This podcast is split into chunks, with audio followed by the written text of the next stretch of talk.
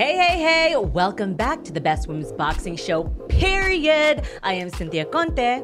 And I am Jeandra LeBeauf right here next to my twin Cynthia I know, right? Because We- we, like black and white. We no, we do not talk to each other and say, "What are you going to wear next week?" Because we do. No, we don't. No, we don't. We really don't. We just have really good minds. That's how it is. But um, We're going to Gia- touch foreheads. Yeah, we are. And match our outfits like that.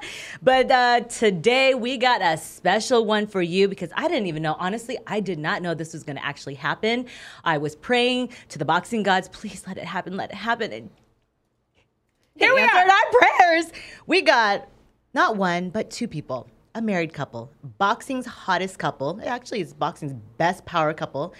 In the hot seat with us, Miss Rachel Donaire, the knockout queen, aka what your husband, the Filipino Flash, four division world champion, Nonito Donaire says, the boss lady. Am I right? Thank you guys so much for having me on the show. No, thank you. I mean, if you did not respond on, I think it was my Instagram, saying I need more than thirty seconds to talk your shit, I was like, "Ooh, I girl, we need to give her an hour to talk her shit because she got a lot of shit to talk about." Yeah. But um, you know, I, I don't know if a lot of people, if, if people do not know boxing, or maybe you're just learning about boxing, uh, Ra- Rachel has been in the business. She started out as basically just a wife, but also the manager to Nonito Donaire. And now we're going to get into the role that you have now taken on in a little bit, his head trainer. Boss women stand Boss, up. I mean, the, it. just even the word saying head trainer to a world champion, a four division world champion, and also to your own husband, Future Hall of Famer. future first ballot Hall of Famer. Hello. Hello. See?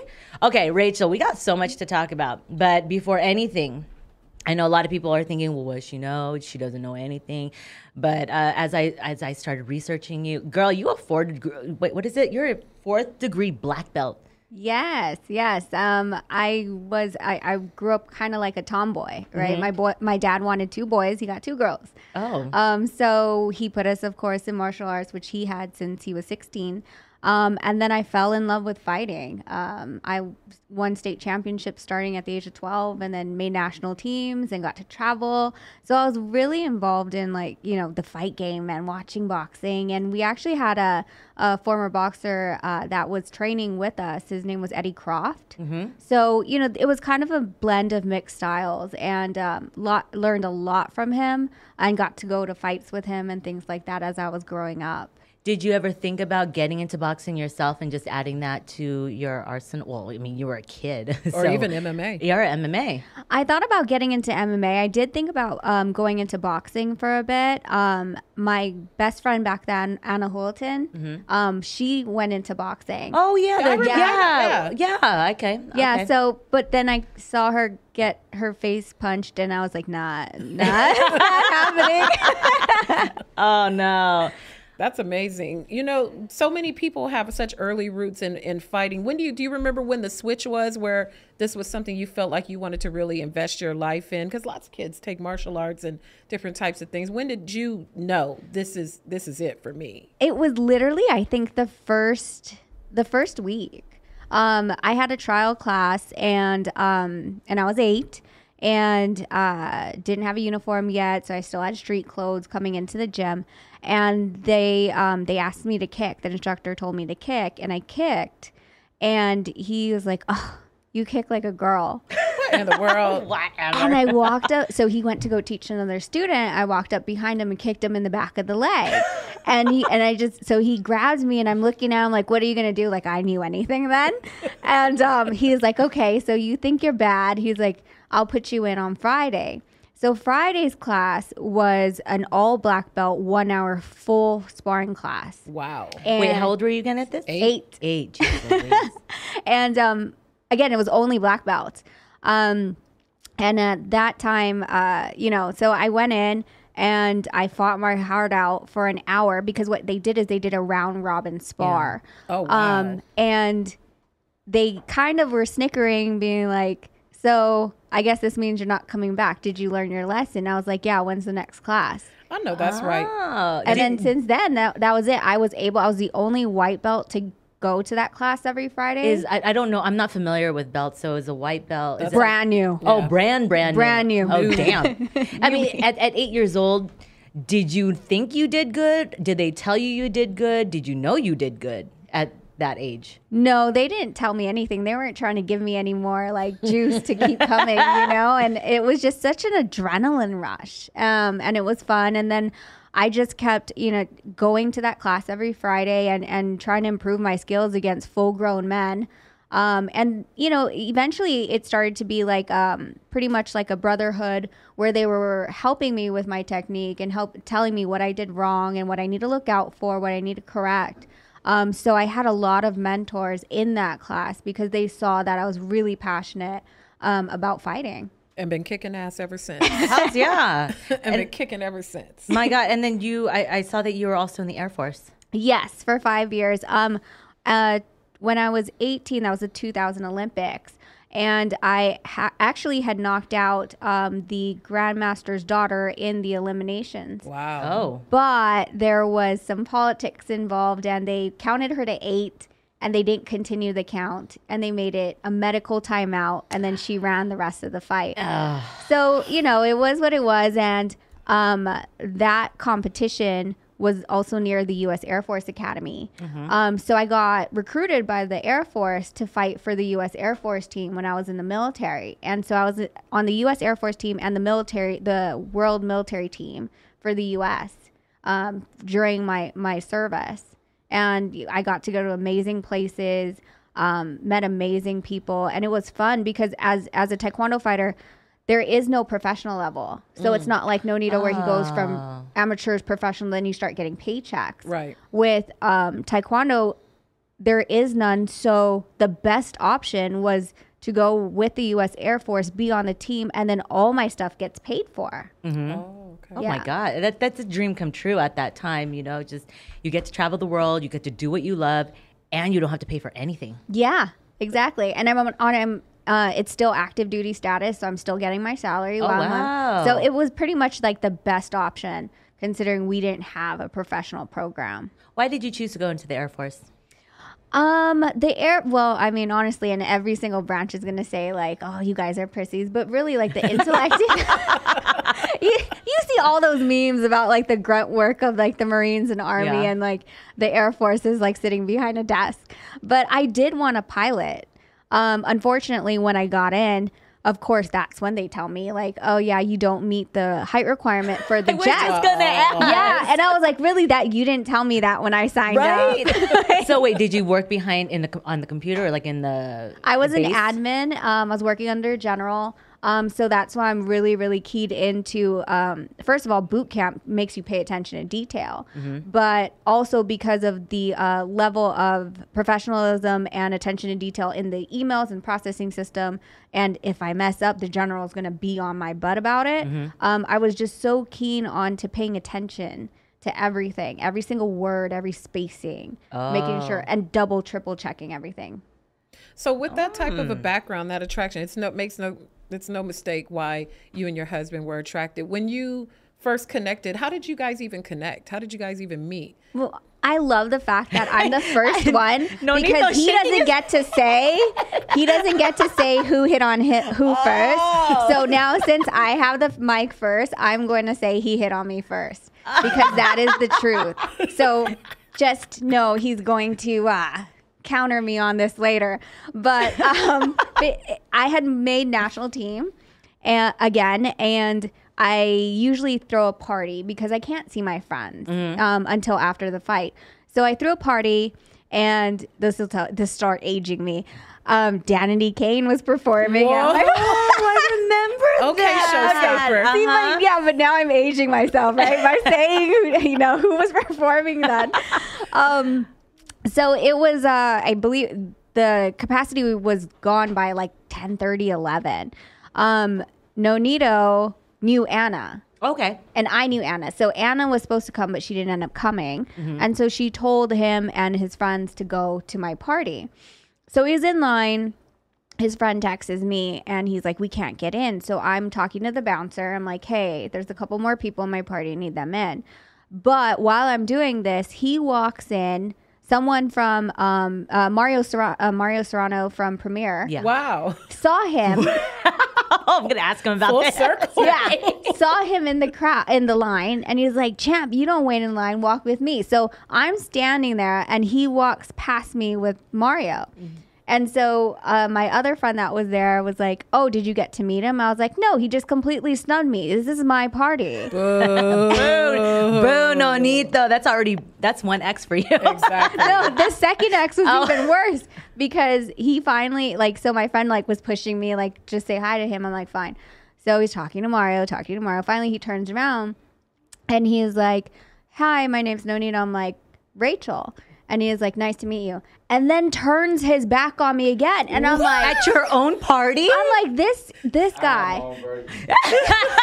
you should have kicked him in the back too, like right? your teacher. Right? yeah, so and then I walked away and I guess he walked he turned around and I wasn't there and he was like, "What a bitch." Oh, that's already three X's. My God, that's like a strikeout.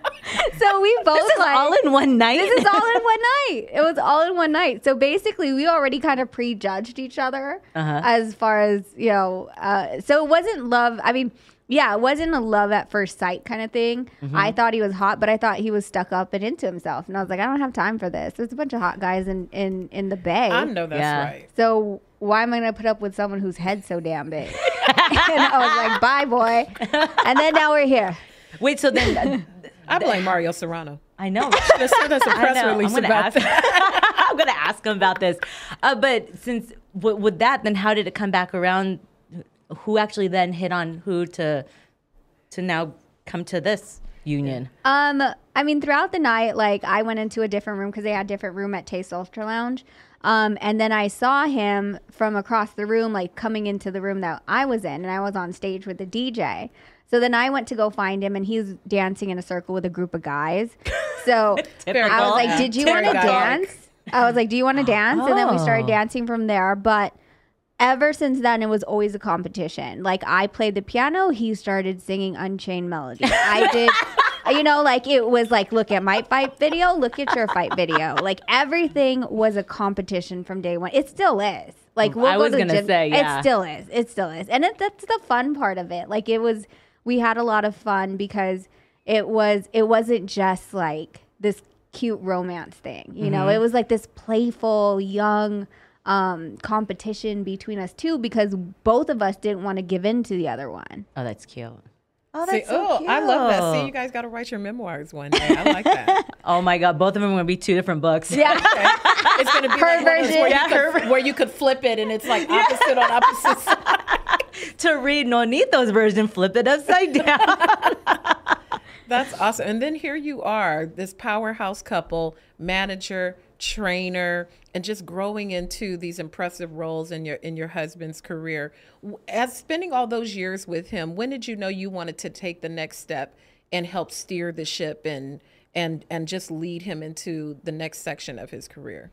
Well, I think I got tossed into that role because um, when we uh, first when we got married in 2008, um, he would pass the he would show to me like endorsement uh, contracts and his fight contracts, and I would notice they would come in and he'd want to sign it immediately. Oh, you're one of those. huh? doesn't read the fine print. No, doesn't read anything. um, so I would, I started, you know, tearing down his sponsorships and be like, there's no end date on this. Like, this is indefinite, you know? So I started red marking stuff. And then I would have conversations with his manager then, who was Cameron Duncan. So over the course of time, a couple years, Cameron had noticed that I was really taking an active role that I wasn't asked to do, um, but help him with a contract as far as what we were concerned with, or if we needed something else negotiated, and then you know simple things like his physicals, his medicals, and stuff like that. Um, making sure that's in the calendar and that Nonito doesn't double, triple book himself, which is the thing he used to always do. Um, so after that time, that's when Cameron's like, listen, I he had a, a huge stable, right? He had Jesse, he had Tim Bradley. So there was a lot of them that he had to to manage. And Yeah. he's like, I'm gonna give you half of the management so you can co-manage with me. Okay. Because because I told him I was like, I really don't know a lot. And he goes, I'll help you. And so it was to take, you know, weight off of his plate. Yeah, So that's a lot. yeah, so I was like, okay. So I started doing co-management with him, And then by 2015, 2015, 2016, his contract was ending. And I was like, So are we going to renew this? And he's like, You don't need me anymore. And I was like, Oh. Okay. And That's he's like. That is nice. but I'm always a phone call away if you need me. And I, I'm still in contact with him. We text, we call. Um, and if there's something of a concern that I wanted his opinion on, he answers the phone. So, I want to talk to Cameron Duncan because I I'm glad that you brought up Tim Bradley because it mm-hmm. made me think of his wife who oh. also took an active role in the later parts of his career. Are you do you two commiserate over that? Was Cameron responsible for pushing women forward because obviously he had a great deal of faith and he was like and set you free in an industry where it's so much about money, money, money. He could have easily been like, yeah, let's renew, let's go, you know, and keep going. But he said, hey, fly free, bird. You know, you have it. yeah. You know, that's an interesting point because I never really looked at it this way. But now that you're talking about it, like, it, it really does make sense because the same time that I was getting the co management, I believe Monica was as well. It was never a conversation like at a tabletop, like, okay, so you ladies, I'm going to give you, um, you know, the co management and let you take over. But the actions, I believe, speak louder than any words did. Absolutely. And he, like you said, like, he was just like, here, here it is. You guys protect them so well. And th- he knew that what we were doing was in the best interest of our husbands. I was just gonna say, there's no one that. better to protect them better than the wives. Yes, exactly. A true ally. I love a true ally because it could have he could have it could have easily gone a different way. Salute to Cameron Duncan. Yeah. I mean, do you like the manager? uh, Before anything else, did you like being the manager? Um, I got a lot of heat for it. Of course. Um, but it was fun. For me, it was like a puzzle. Like looking at contracts, because one of the things I did want to do in the military, or even before the military when I was in high school, was be a lawyer. Oh, that's perfect, girl. yeah, so I'm like, you know, the, the contract's like a big puzzle piece, especially all the, the legal terms and things like that and the references to different sections and things. Um, I love putting it together, making notes and like referring back to and crossing things out. And it's, it's negotiations fun. I love negotiations. So in the contracts, um, a lot of people don't know what goes on. So let's just say you get a contract for Nonito for whatever fight. What's the turnaround time usually that they get it back, and how many times has it been edited?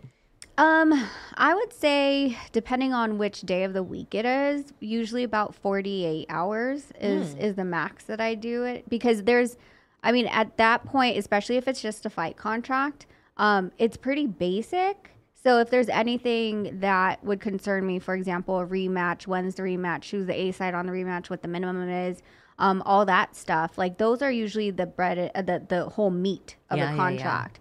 Um, promotional contracts, I'll take a lot more time because that's, I mean, that's a marriage, you know, pretty Mm-hmm. much. You know, some of these contracts are seven years and some of them look like they're three years, but it's like plus one, plus one, plus one. Ah, it's it's. What's the craziest thing that you've ever seen in, in a contract? You read my mind. I That's what I was was like, thinking what's the most au- audacious thing that you've ever read? You're like, oh hell no. okay, so the craziest thing I've seen in a management contract is waiving all ro- all rights to everything. Pretty much, it, that's not how it's said, but what it says is um, that the manager has exclusive rights to sign to negotiate and sign on the behalf of the fighter name, likeness, and image. Oh wow. wow. So he could negotiate a contract, and it could let's just say it's five dollars, and um, and the fighter doesn't know anything about it. Yeah. But he has to do the job because he gave authority, basically power of attorney, to sign to the manager. In addition, in that section is being able to take um, uh, financial instruments on behalf of the fighter. oh, So the five dollar goes to the manager. see, that's some like fancy, fancy words that, of course, fighters are not going to understand. They'd be Yeah. like, oh, okay, fine. They don't know. Yes. They, so they literally do sign their lives away, and that's why a lot of people say that maybe managers are not good to have because I guess whatever the percentage is, you just really need the fighter um, and the the trainer, and uh, yeah, that's pretty much it. Sometimes they say the trainer can be the manager. We've already seen that. That doesn't work We, out yeah, we good. already there's a couple of fighters that have that issue, and those fights aren't panning out. Oh, that actually that that con- I've seen that contract the within that same contract in addition to put the trainer position within the management agreement. Oh wow. So you're locked in. Ah. You know, on Twitter, people everything everyone thinks they're an expert on Twitter, contracts, and all these types of things. Everyone's a lawyer all of a sudden. Everyone, the armchair lawyers, and a lot of people like to invoke, talk about the Muhammad Ali Reform mm-hmm. Act. So, what are three things or a couple things about that act that are critical for people to know that you think that people don't consider, or just your own experience with looking at that act as it pertains to your husband's career? I mean, there's so many different aspects. I would have to actually pull it up to like look at every single one. But I think honestly, if there's one thing that I think needs to be cleaned up is the separation between the promoter and the manager, um, and who's paying and the licensing of all. um, I've gone to too many. Um, I've seen and verified uh, too many instances where a promoter doesn't have a license or or a mm. manager doesn't have a mm. license to be operating in the state that they're operating in. So it begs mm. to question where is that money going? How are you getting paid and by who? And I think those kind of things need to be overseen um, by the highest levels. Just like if it was a real estate agent, you can't sell a property without a license. So why are we playing this game with boxing? Right, It, it's crazy that a lot of men, or I'm not going to say men, but a lot of people in boxing that you've dealt with will just say that. I remember you, you in an article that they call you a tart and a bitch and like everything else because they don't they don't realize just because they they think you don't know anything, you don't understand, man. Women know a lot more. They know that. What is it? You're like the CIA, like I always Exactly. say. You are you are fine tuning and looking at everything, investigating everything. And if we don't know, we'll find it online. Yeah, exactly. I mean, there was this one like right now. I was actually dealing with that. I was dealing with something a couple weeks ago, and then it came back up full fledged last night.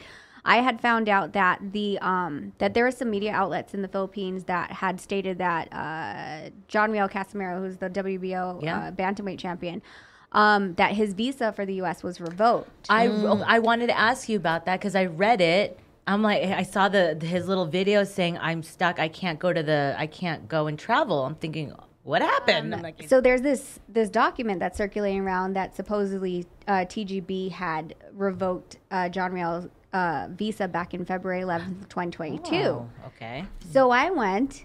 It's so easy. What's crazy to me is nobody does this, and it's the easiest thing. I went to the UC, uh, the USCIS website. I found their phone number, and then I called. The- wow, you actually really picked up the phone and Yeah. called, Yeah. Right, due diligence. right? Not even an email. no, no, because and and I mean, like I said, like I called. I actually recorded it earlier this morning just to prove a point.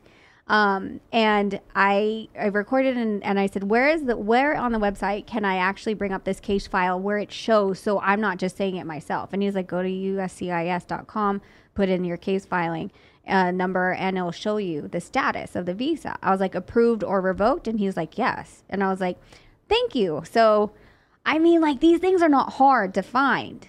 So so his thing was not revoked. So I think we're talking about two different things. The TGB one Uh-huh. was the one that the this group in the Philippines decided to Photoshop and disseminate wow. that TGB revoked uh, his visa. Oh. But that's not true. That's the one from the USCIS. Okay. Um, the UK visa, he's already on his way. yeah, that was the one. The video I saw that His brother didn't get approved. got it. Yeah. Oh, his brother okay. didn't get approved. Okay. Now, um, well, you've already segued into that because um, For sure. besides, I'm like, there's so much. I t- okay, we're gonna I just take off no. Don't even know where to go. Okay, you're a trailblazer. You're shattering glass ceilings. Shit, you're like bulldozing them all down. And what I like about it is that you said in an um, interview that um, you don't for women to be in in our sport in boxing and just in sport in general. This shouldn't be like something like, oh my god, it's just wow, I can't believe a woman's doing this. It should be Right. normal. And uh, for you to take on the career and a lot since now social media is very prevalent in our sport. Uh, I know that you and Nonito are very, very vocal, especially you.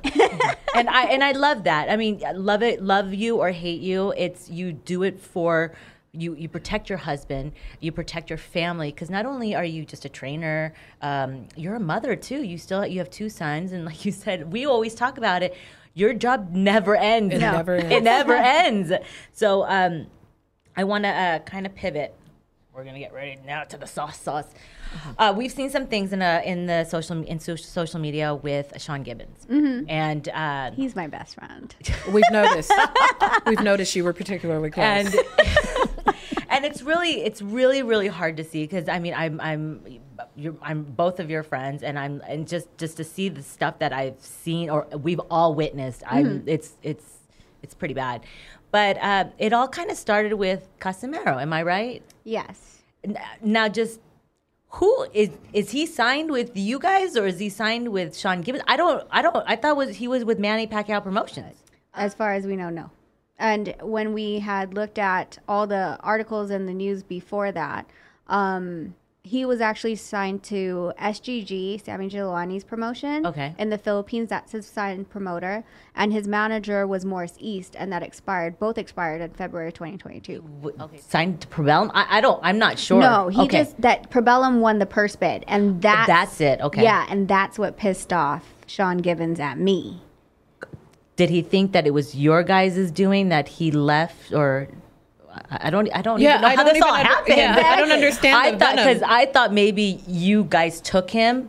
Like cuz I saw that live that you guys spoke um, because of the whole thing with Memo and the suck my dick Yeah. whatever that kind of thing. And I I really watched it cuz it was a lot of it was in Tagalog too. So I'm like thank god I still I, I remember a lot of my Tagalog so I'm like ooh this is the juice and um, so I thought okay maybe he was apologizing and then um, then maybe you guys helped him out to get I, I, to, for his next fight. That's what I, I assumed. I yeah. didn't know. So what happened with um, after the Rigondeaux fight, we were wor- we worked out a um, a fight with John Riel for December 11th. Okay. Um, and according to TGB, they had sent Sean the contract.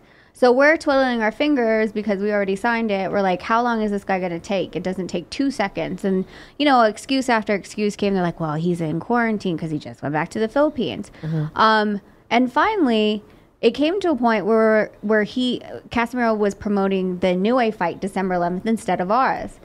Um, so um, a a vlogger had put us face to face on Streamyard, and Nonito was like, "Why haven't you signed it?" And he's like, "I didn't get the contract. Send it to me." And Nonito was like, "I can't send you the contract. This is not." so it was weird to me that he didn't know how this works. He's Okay. been in the game for so long. How do you not know that you can't get the contract? From or us? unless maybe he just or even since his other deal expired in February, who was advocating on his behalf Yeah. and you know, who who was advocating for him? Well, that's the thing is that Sean said that he agreed to the the fight, but he hadn't signed the contract. Casimero saying he never got the contract. We're like, what do you mean you never got the contract?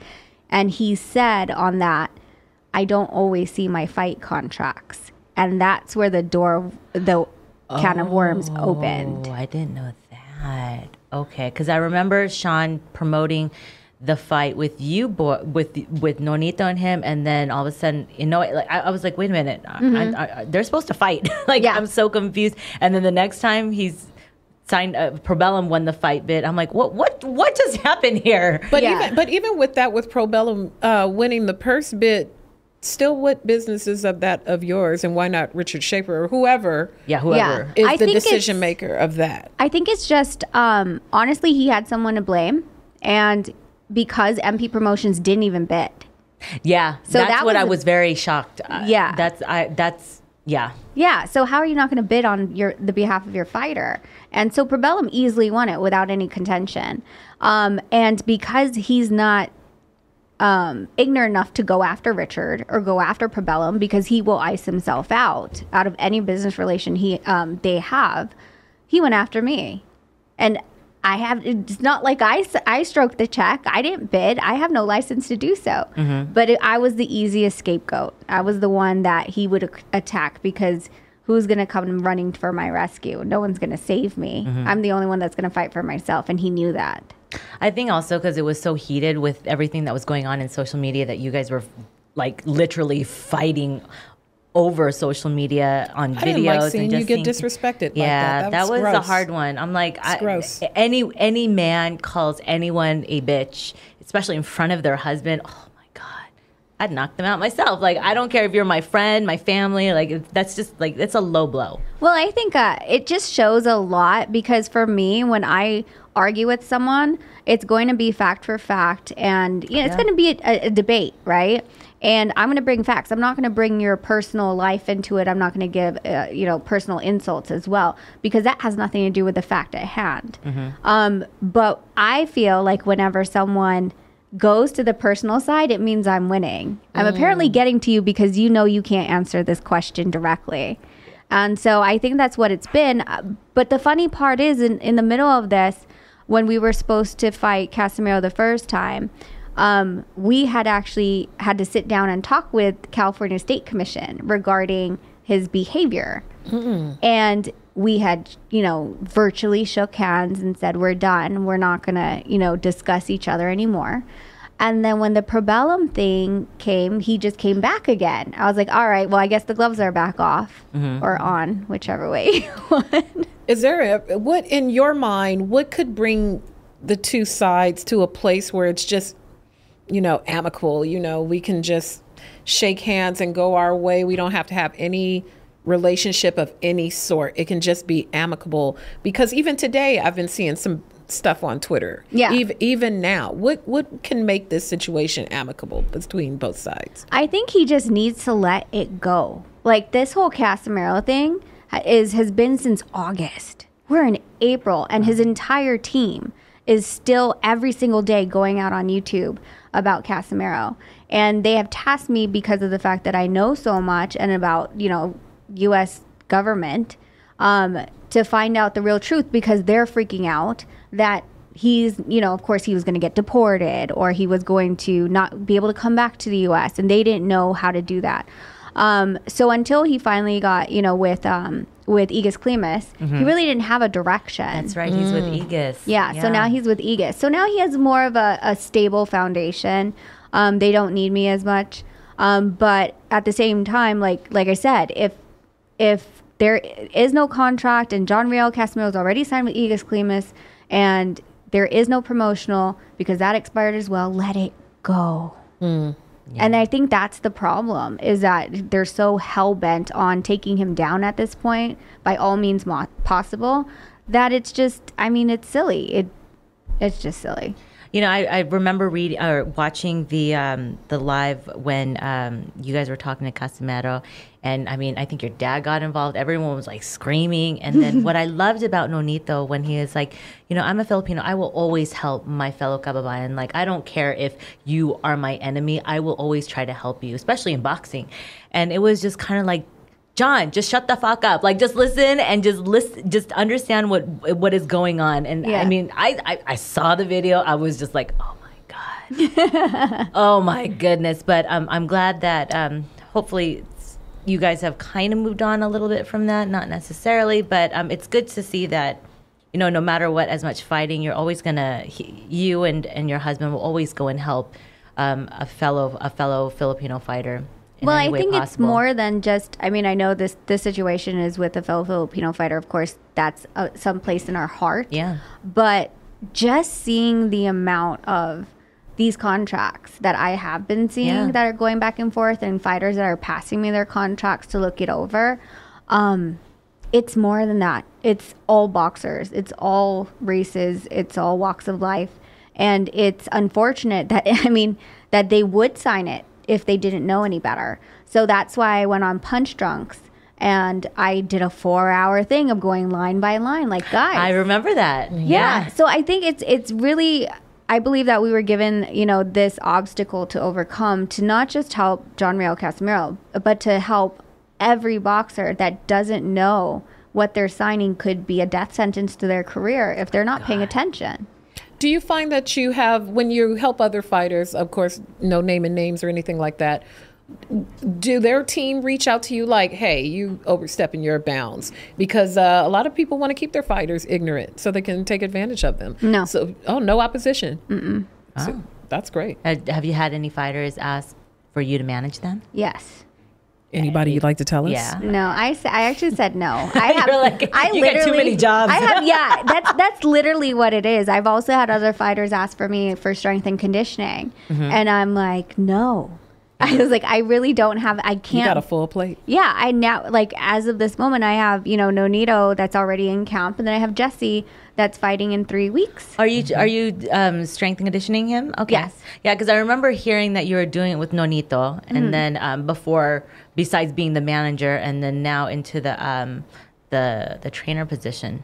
And Yeah. you have small children. Yeah. Yeah, so this week has been crazy because they've actually been at the gym. So you could just imagine me like telling them to sit down, giving Nonito water, telling them to sit down again, giving him water. Oh, the iPad turned off. Just, I was like, please go back to school. Please go back. Wait, you home study them, correct? No, I did for co- I mean everyone did for Yeah. COVID. I ac- we've Oh, talked about homeschooling them because. How much did you drink? I I think everyone drank and gained weight during COVID Heck anyway. yeah.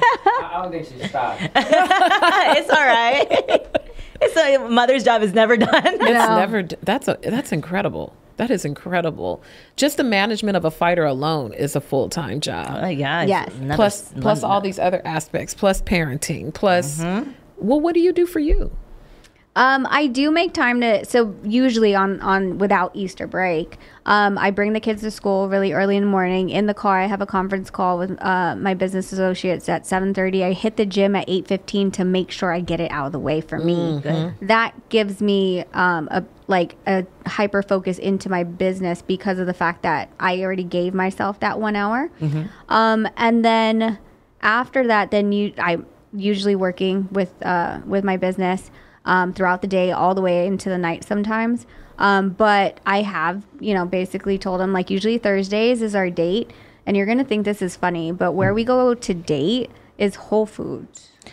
Oh, that's cute. I was just. That's adorable. Have you guys gone to the Whole Foods uh, restaurant? The No, I've been to one in L.A. the the I've been to the one in um, Austin, the original Whole Foods. Mm-hmm. That thing is massive. Y- You can go do a wine date there. Yep. Like it's it's Yeah. so banana. It's so cool though. So this one, the one on 215 and Green Valley Ranch, I haven't been in that one. it's not one. so big. Okay. It's called, uh, yeah, it's not so big, but they have a, you know, full menu and they have a full bar. So we go over there and like, we know the girl there because she knows how I order. She's like, yes, I know. No sauce, everything clean. Wait, know? are you like a vegan or something or? No, I just I it's funny because me and Nonito argue about this all the time. I don't I eat food for fuel. I'm not that person that wants like a lot of flavoring in my food. Um so What? if you overdose it, you That's know, true. with sauce, I'm like, I don't even taste the chicken anymore. What was I eating? You know, so I like things a lot more cleaner. Mm-hmm. Okay. Mm-hmm. And I like my salad dressing on the side. I don't like it when they mix it and then it looks It like wilts, a soup. yeah. you know, so I'm kind of particular when it comes to that. Um, but I mean, I, I we eat pretty pretty healthy, and the boys have gotten used to you know eating every single type of thing. I think I was proud of Jarrell when we went to Cabo. He was eating um, uh, tuna, raw tuna. Oh, okay. Um, and I was like, oh, I never thought that he would. You know, kids are yeah, weird the, with the, the the, texture. the and texture taste, yeah. exactly but he he went in and i was like all right cool so at least i believe that we gave them so much uh, uh, variety when they were younger um, that they just take with it and run with it so i'm i'm happy of how you know our household food choices are I saw that you guys don't even have rice. we do not have rice we have cauliflower rice I mean, you're a Filipino family. That's almost say. sacrilegious. so i actually How do you eat? You you eat, your, you eat adobo and like I bring my cauliflower rice with me to Oh, restaurants. you're one of those? Yeah, with a Tupperware. No, Nito, I'm And so I- sorry. I bring it, I sneak it on the table, and I'm like, At this cauliflower. point, just tell a Whole Foods lady, look, hook my rice up. You already know. What's what that one is. thing that Beyonce brings? Hot sauce in her bag. Does Nonito even eat rice? No. No. Does he bring his cauliflower too? Or you split, you guys share it? when he's in camp and he want he wants it, then we'll split it. But I mean, off training, you know, we'll go maybe once uh, in one or two weeks to you know eat Filipino food, and we're not gonna, you know, destroy that Yeah. Mm-hmm. that tasting that he has for that. And so he'll indulge. He'll indulge, um, but it's his choice to do so. He's intolerable to rice. So he knows the after effects of it. Got it. Mm. So we've done the food sensitivity test. So we know every single Oh, thing. okay. If we eat it and we want to eat it because we want to eat it. We know the consequence. It's, going to It's called bloat getting us. fat. That's what it is. it is. Delicious. It is good. Do you have like a procedural manual? You're so organized in terms of your business, the food, the diet, the rice is in the bag. Do you have like a book at the house where it's like, mm-mm, we're on chapter three. There is no rice in this house. This is the way we're going to eat this week for camp. Do you plan that way for the meals of the household? How do you plan all of these things? Um, usually I do have um, pretty much a schedule of what things have to happen when.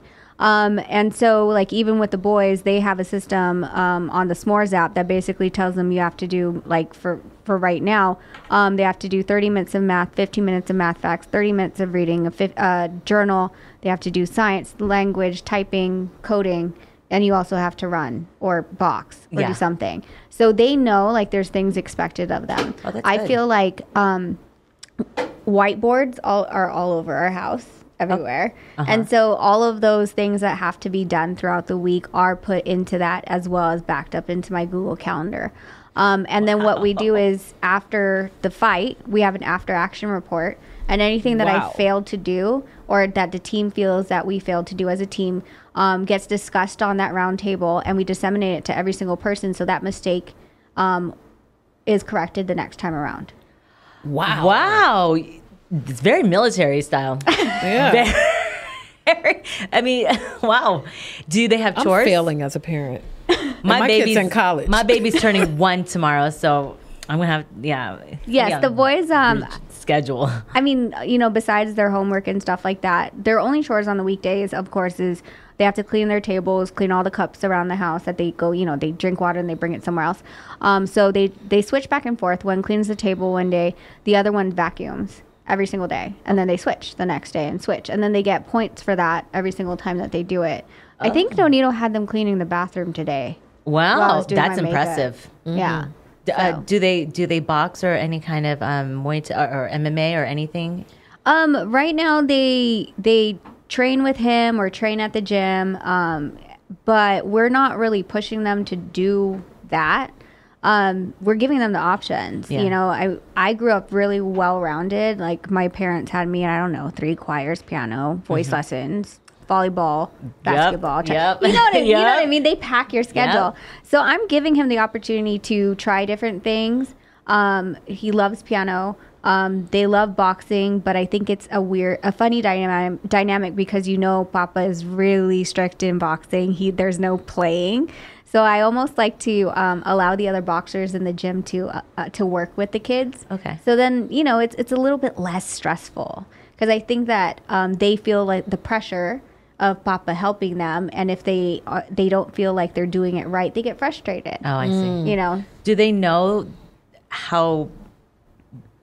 How what would I say? No, I don't want to say the word popular, but do they know about Nonito, like the caliber of a boxer that he is? That he's this this In they the see industry as a whole, Yeah. no. They, they just see his papa This as a boxer. He they, Yeah. he just knocks people out. Yeah, we we we I mean we've gone, you know, like we'll go to the mall and people take pictures with Nonito. And since very young, Jarrell will be like, "Who's that, Papa?" He goes, "Oh, I don't know. He's just a fan." He goes, "Well, why did you take pictures with him?" He's like, "He was taking pictures with me." He goes, "But why?" And mm-hmm. it was just like the th- the fact that they grew up in this, it just seems normal. So they don't know any different. the one of the best fights. I mean, it was a fight of the year with Inoue in Japan, mm-hmm. and I remember. I mean, I I was just showing them this. Look at this, because I remember. I, I've never taken it out of my phone. Look at that. Oh my gosh. I think everybody was up that night. I mean, it was like I um, was it's three thirty a.m. Wake up and get ready for Inoue Do- Donaire. But like from two four, all these I never. I did delete the words that I was like, wake the fuck up, like you gotta. and I and you know that fight was just one of the best fights I have seen in so long. Absolutely. And I remember. Um, when all said and done, your kids were there, Mm-hmm. and I remember they were crying when Mm. um, Inoue brought the brought the trophy because you guys promised the trophy, and then that didn't happen.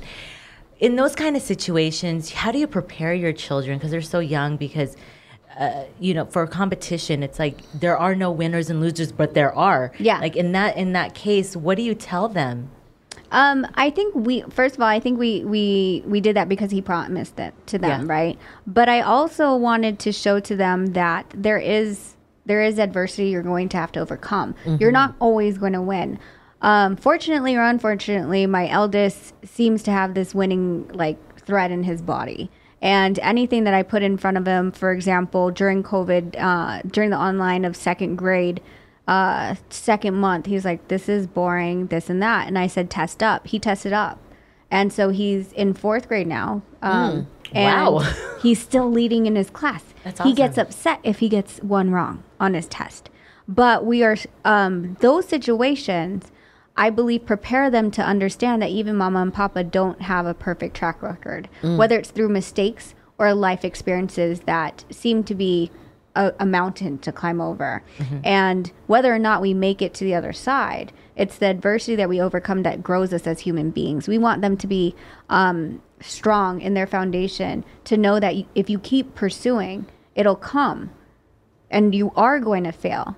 And it's okay to fail. Just learn from those mistakes and move forward. Wow. Pray. Preach. I'm, wow. I'm gonna move in over there. I need some discipline in my life. I need to get it all the way together and get me a whiteboard at the Donaire house. I was just gonna say I we need, need, my own chores white- here. Okay, somebody needs to get us together. And so now, on the heels of that amazing fight, I, you know, I've never seen that many people wake on Twitter. You know, usually everyone talks about it later, or they, you know, read about it, or they mm-hmm. watch it on delay. But people were up and active. It was trending. It was an exciting fight, and now here we are again. It the fight is uh, it's on the horizon. Yeah. is it still on the horizon? You know, we've had lots of reports in the media of different things that are happening, not with your fight in particular, but events surrounding Probellum. Is this fight in danger? Is the fight going to keep going? Are we still going to get it? Are we getting up early again? Yes, you're getting up early again. Oh, Or just stay up. You're in Vegas. Yeah. Just stay up. Just go out, Is stay it- up throughout the It's whole a, oh, night. it's- so it is happening in Japan. Yes. Mm-hmm. Is there a date roughly, or June 7th is the date. Okay. So it's a it's a Tuesday. I So know. maybe not go out on Everyone Monday night. Why? How did that even happen? Like, mo- Is that strange? Yeah. It is strange, but we also have to consider that in March, March 1st was the very first time that Japan even opened their borders. Mm-hmm. So, that being said, um, there was a huge rush for event space. Mm-hmm. Um, so, every single Saturday, Sunday is booked out for months on Oh. end. Mm-hmm. Got it. Okay. They're already pre-booking it. Okay. Well, you know, we did talk about like this whole Probellum. I mean, uh, there's a lot of things going on into boxing that with that does surround Probellum and uh, Kinahan. As you a manager, I know you were getting a billion calls about it. getting that the barrages of calls of is this fight going to happen? Have you guys? Do you deal? What What do you say? I mean, your phone was ringing off the hook, and girl, I was one of them. I'm like, please come into the, please come into the studio. But in this situation, this was a bomb that dropped on everybody. What did you and Nonito think? Well, Nonito was just like, first of all, when I got the call, uh, I'll tell you, um, it was a journalist, and he was like, uh, "So, do you think what's happening with Kinahan right now is um, how is that going to affect Nonito's career? I want to get a quote from you." I was like, "I'm sorry, who's Kinahan?" And he's like, "He just got a bounty on his head." I was like. Okay, what does that have to do with Nonito's career? I'm completely in the dark about who this guy is. So you had no idea. I've never met him. Oh, oh well, So- not not met him, but like, because there were so many, so many, so many crazy stories. I'm like, is it, it's like almost like the Illuminati. Like, is this real? Right. I mean, a Just lot of offshoot things- stories. so people trying to marry all of the things together. Yeah, Yeah. that's so. I mean, when I got the call, I was caught off guard because Yeah. Mm-hmm. I'm trying to figure out who is this guy, you know. Um, and I I only deal with the people who are in front of me, which you know, whatever the promoter that is, that's it. Like as far as who they're friends with or getting drinks with, I have no idea, and I don't care. Yeah. Right. So when that name was brought up, I was I literally had to. They're like, "We'll send you an article," and I looked Yeah. at the article, and then um, of course Noni was like, "What was that about?" And I was like, "Kinahan." He's like, "Who?" And I was like, "Exactly." So how am I supposed to have a, a you know a conversation on this? Um, and then uh, so I ended up calling uh, the journalist back because he wanted a statement, and I said, I was like, "What is your concern?" Mm-hmm. And he was like, "That it's going to affect the fight because of Probellum." I was like, "Why?" And he's like, "Well, so you know, this person is alleging a connection." Yeah. Mm-hmm. And I was like, let's not play on this alleged like stuff, guys. Mm-hmm. And he's like, I was like, we can allege all day. I was like, we've we've gone circles and roundabouts about alleging and the consequences and, and things that happen of alleging and why people are alleging. I was like, so if you're asking me like who is promoting it, it's Teiken Promotions, right? Yeah, In okay. association with Probellum and I believe Inoue's other promoter. I don't remember his name off the bat. Um, but it's in Japan. The licensing is from Teiken, which Okay. is the Japanese company. Um, so, you know, when it comes to all that, and my statement about it was, it, I don't know if this guy ever did anything. Yeah. I'm not going to make that judgment. It's not my call. But I, what I will say is, I feel saddened that the boxing industry is using this narrative to push their own agenda. And I feel like the people who are pointing fingers at other people saying, you know, you did this or you're, you know, you shook hands with him, there's a picture. Um, and, um, but no, I'm clean now, that kind of stuff. I feel like eventually, if you keep pointing fingers, you're going to look down at your hand and see blood. And I feel like everyone should just be quiet and sit down. And because using a narrative just to push your own personal agenda is just a little dirty move and it seems jealous and, and childish to me. Yeah. Just stay in, you know, stay doing what you're doing, create the, I mean, uh, abide by the US sanctions and everyone will be fine. Yeah. But making this a bloodbath between everyone where they're throwing it at each other is Yeah. It Yeah. ju- yeah. It's like, oh, just so and so took a picture. Oh my God, that means you're in dealings. And it's just, it's crazy that you Press know, I mean, releases and, I was like, what is tweets and happening here? screenshots and that was like, oh. But you guys heard it here first. that's right. Inoue versus Donaire 2 is happening Yes. in Japan on a Tuesday in America. Yep. So set your alarm clocks. Isn't there a song too on a Tuesday? Is it a Drake song? Of that, you would know that. May- on a I don't know. Tuesday. On a Tuesday? Shout out to the six god. I don't know. I, I have don't know. to. You know it, girl. You know it. You just, No, you, Drake, you just know, be shy. Drake, Drake a little soft for my liking. You know. Oh. you know. she likes oh Genesis. I don't even I'm- know this. I'm from Inglewood. She you likes the hood so- shit. Yeah, you know, Cube, Dre, you know, from Inglewood. So DJ Quik. Okay, now real fast, that since you have now stepped in the manager role, I mean, in, in the trainer role, um, we always say that uh, the fighter is their biggest critic. But I think in this case, you are Nonito's biggest critic because you, he- looks at you, says, and you're like, you're losing. And, um, and to hear that as a fighter, is it, that like really, you don't want to hear that. And when is it? When was? When when when did it come to the time uh, Nonito said, "You know what? I need you in my corner. You're the only one I'm going to listen to because you're the only one that knows exactly what I need to do." Um, I think we kind of did it for Frampton, but before all that, every single time he seemed like he was in trouble, um, he had his whole corner around him, and whether it was Robert or you know whoever at the time, um, he would look at me, and I'm like, "Your guys are right there." Yeah. Like, so when he looks at me, that means something's not being given that corner. He's looking for something outside. Okay. Um, and I feel like it's my job to tell him the truth at that point. Um, uh, the big one, of course, was the Darchinyan, uh, the Darchinyan rematch, where he had the flu, and we're going into the 9-10, and he's losing. I don't know what they're saying in the corner. I don't know if they're saying, "Oh, you you got this. You're you're winning on the cards," and they're. co- I don't know. Um, so when he looked at me, I, I, I, you know, it's a split second that he'll look at me and give me his attention in the corner, and I'm like, "You're losing." wow, you're And- honest. Yeah, I mean, because at that point, like, what was I gonna do? Like, "Good job." right. Yeah, you, you know, because if, if I'm validating what he's doing in the ring, he's going to continue doing it. Mm-hmm. So, I, it, you know, that that kind of um, honesty Mm-hmm. and trust is something that we've always had since the beginning of our relationship. Um, since the beginning of our relationship, we we switch phones. We know each other's password. We know each other's bank accounts and emails. Facebook, uh, MySpace, then, but there was never anything. You're aging yourself, I know. I keep aging myself. Danity Kane. Um, but uh, we, you know, so there's always been this trust. So I feel like when that trust is given to you, especially when it comes to something that is, you know, a uh, a detriment to what's going on in the ring, you have you have the responsibility to to make sure he gets that message Yeah. that you're trying to give him. Did you have to step into that confidence? Because having the trust is one thing, but then to make your voice be the singular one heard in the corner is a different level of confidence, especially when he's had other trainers. Did you mm-hmm. step into that? Or did you um, just know? I, I would always say stuff even in the gym and I would, but I would say it underneath a breath, right? Only mm-hmm. so he can hear me.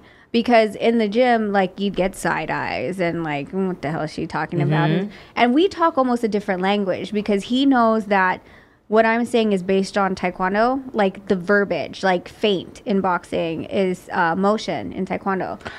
So he knows, like if I in in the middle of something, I'm saying motion, and it's just because I can't find it again. Yeah. Then he knows I mean feint.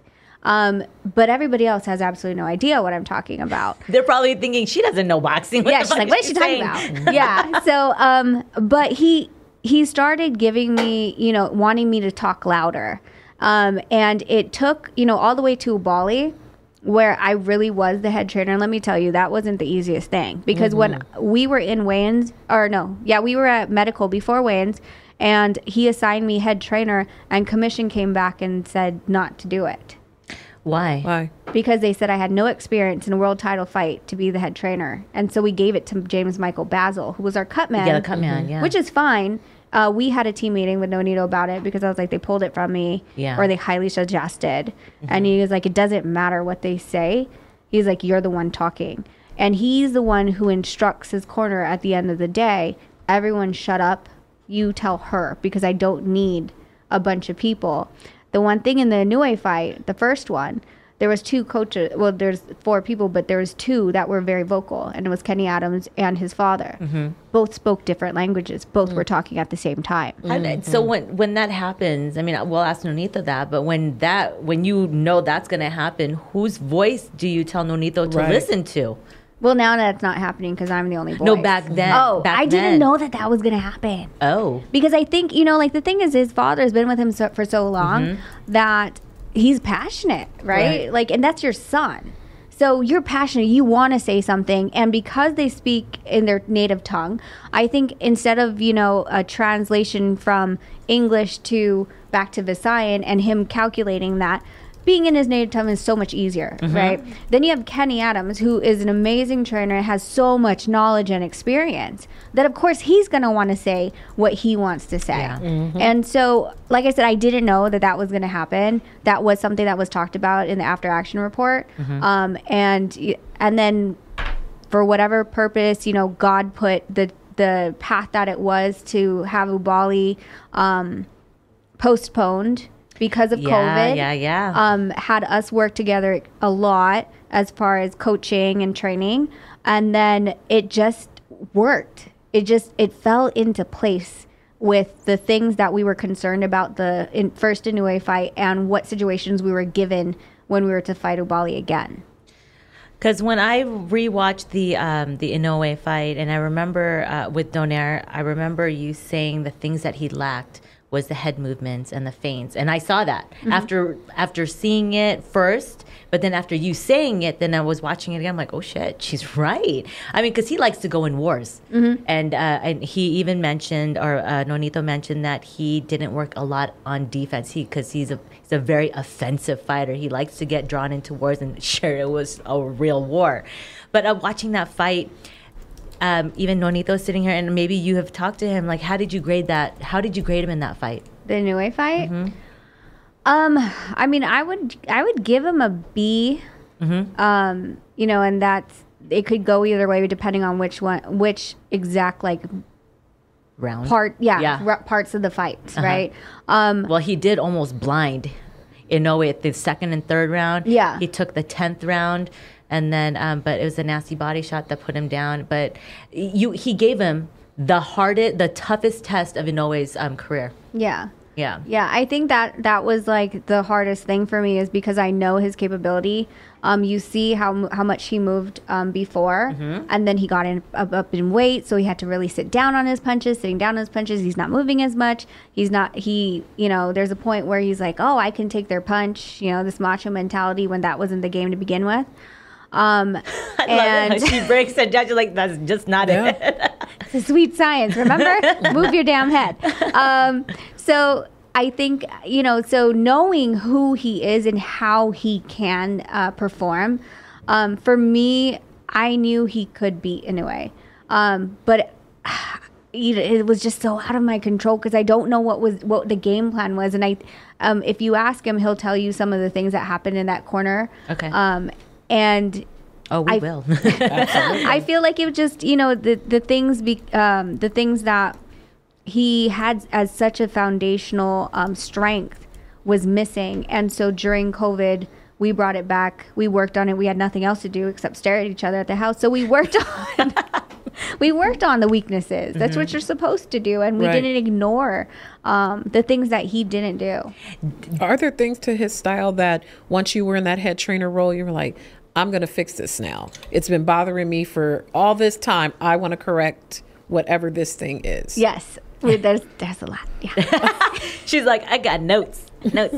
But um, even stepping into that role, I know it wasn't easy. When he approached you about it, it's you have to obviously sit down with him and say, you have to listen to my voice. If you don't listen to my voice, this is never going to work out. How did that whole conversation go down? um, we sat down at a table and I told him like, okay, so we're husband and wife, we're parents. You know, there's different roles we both play. But when it comes to the gym and you're asking me to to do these things for you, it's not going to work unless you respect my voice, respect my opinion, and the best part is that we collaborate a, a lot. Sometimes at two o'clock in the morning, um, when I'm done with my work and stuff like that, and I I put my head down. I'm like still watching fights. I'm like, oh, he does this, and he's like, well, we could do this. And he'll get up out of bed in his underwear and he'll have me get out of bed. And then he'll be like, okay, so throw a jab. And then he'll be, and I'll throw a jab. He'll be like, throw a hook. And we'll walk through these different scenarios. And, but at two o'clock in the morning, you know? Your job is never done, girl. yeah. So, I mean, it, the, the fact is, it's a collaboration. Each, um, each trainer and fighter, there's certain things that a fighter can do um, that a trainer doesn't see.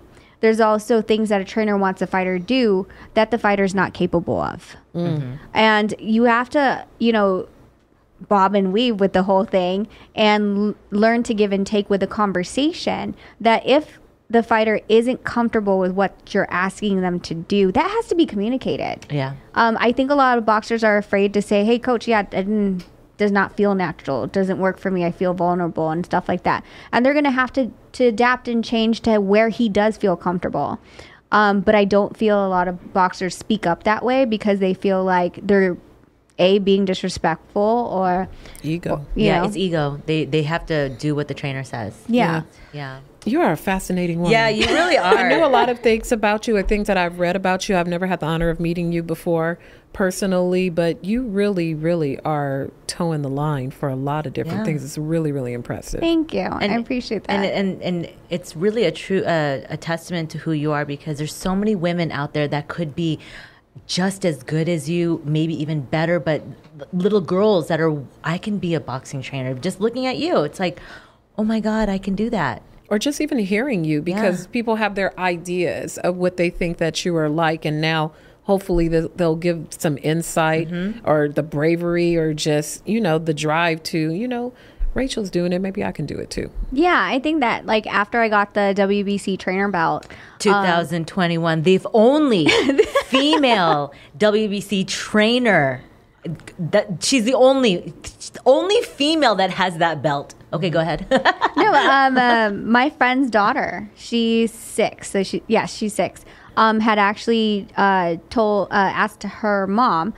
She's like, "Oh, so whose belt is that? Because it looks different from Uncle Nonito's." He goes, "That's your auntie Rachel's belt. That's her belt that she she deserves and got awarded."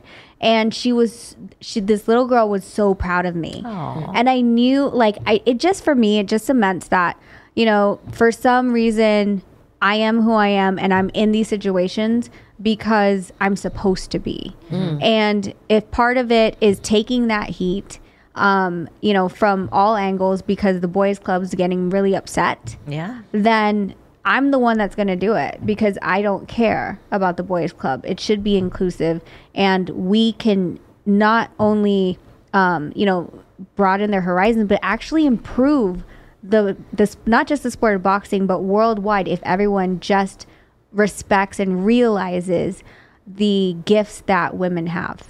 So, do you feel like at this point you're walking in your purpose? People like to talk about. Have you at this current time, or is the purpose still steps away? Is it now, or is it coming?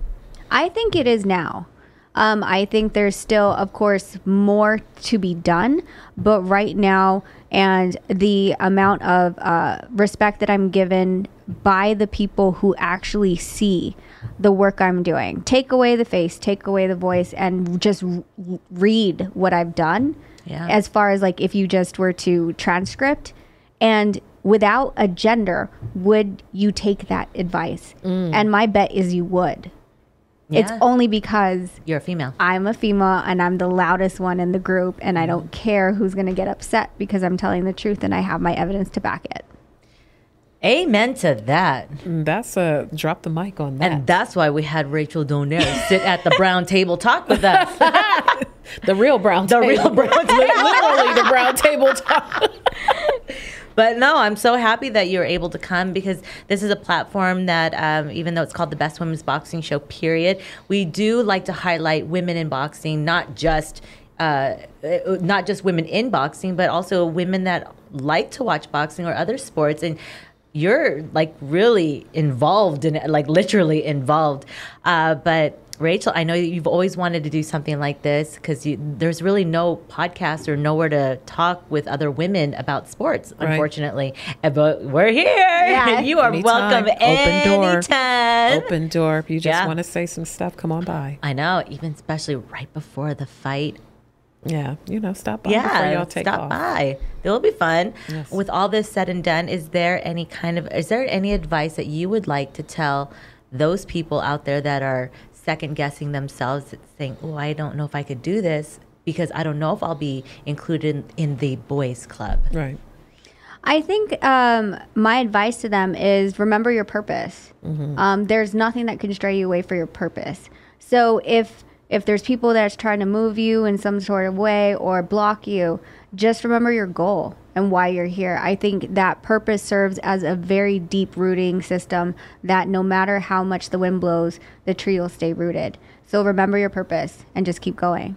Oh, that was I like that. beautiful. My I really just like made that. that up just now. Come on, now. I swear, I just did. That was sounded good, girl. right? I would put that on like a plaque. No matter, say, wait, say that again. I don't no matter how the no matter how the wind blows, the tree will always remain rooted. Yeah. Come on now, I'm putting that in a card. Can we put that like that? That's a beautiful. I need to say, I need to say that every day. That was really That's a good mantra.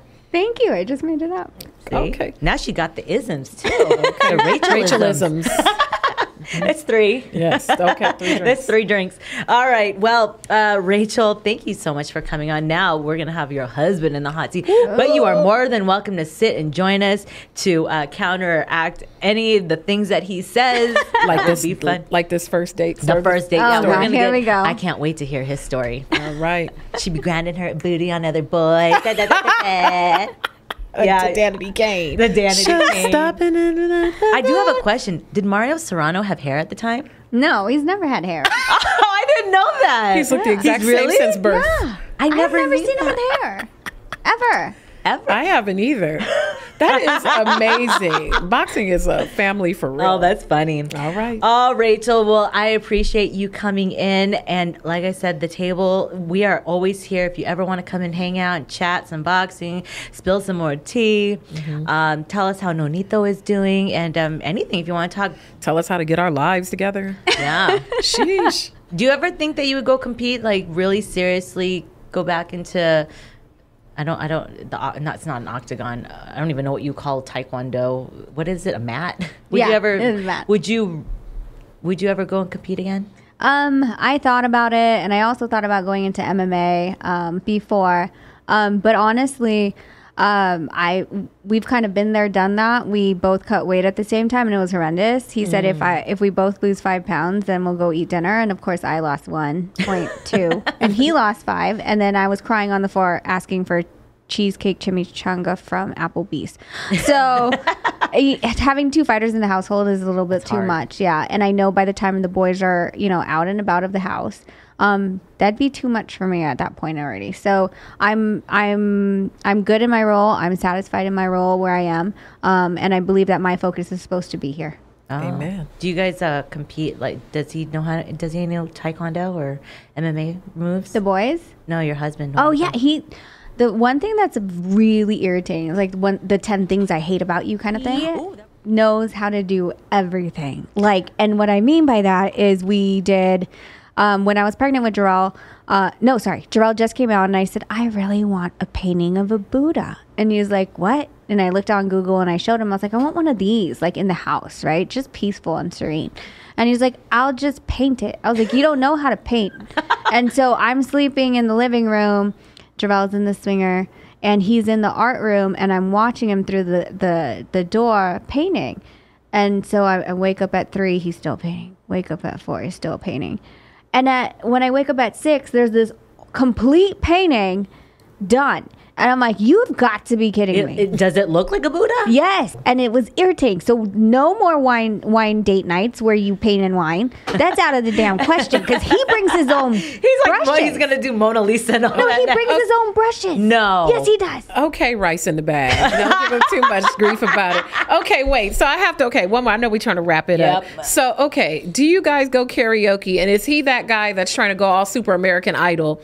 You know, at the He's karaoke Filipino, spot. of course. Yeah, he knows the karaoke numbers. He, he doesn't even need the book. Do you have the Do you have the microphone with the? You push the numbers. we have a microphone. Damn. Oh, your house is lit. No wonder y'all competing all the time.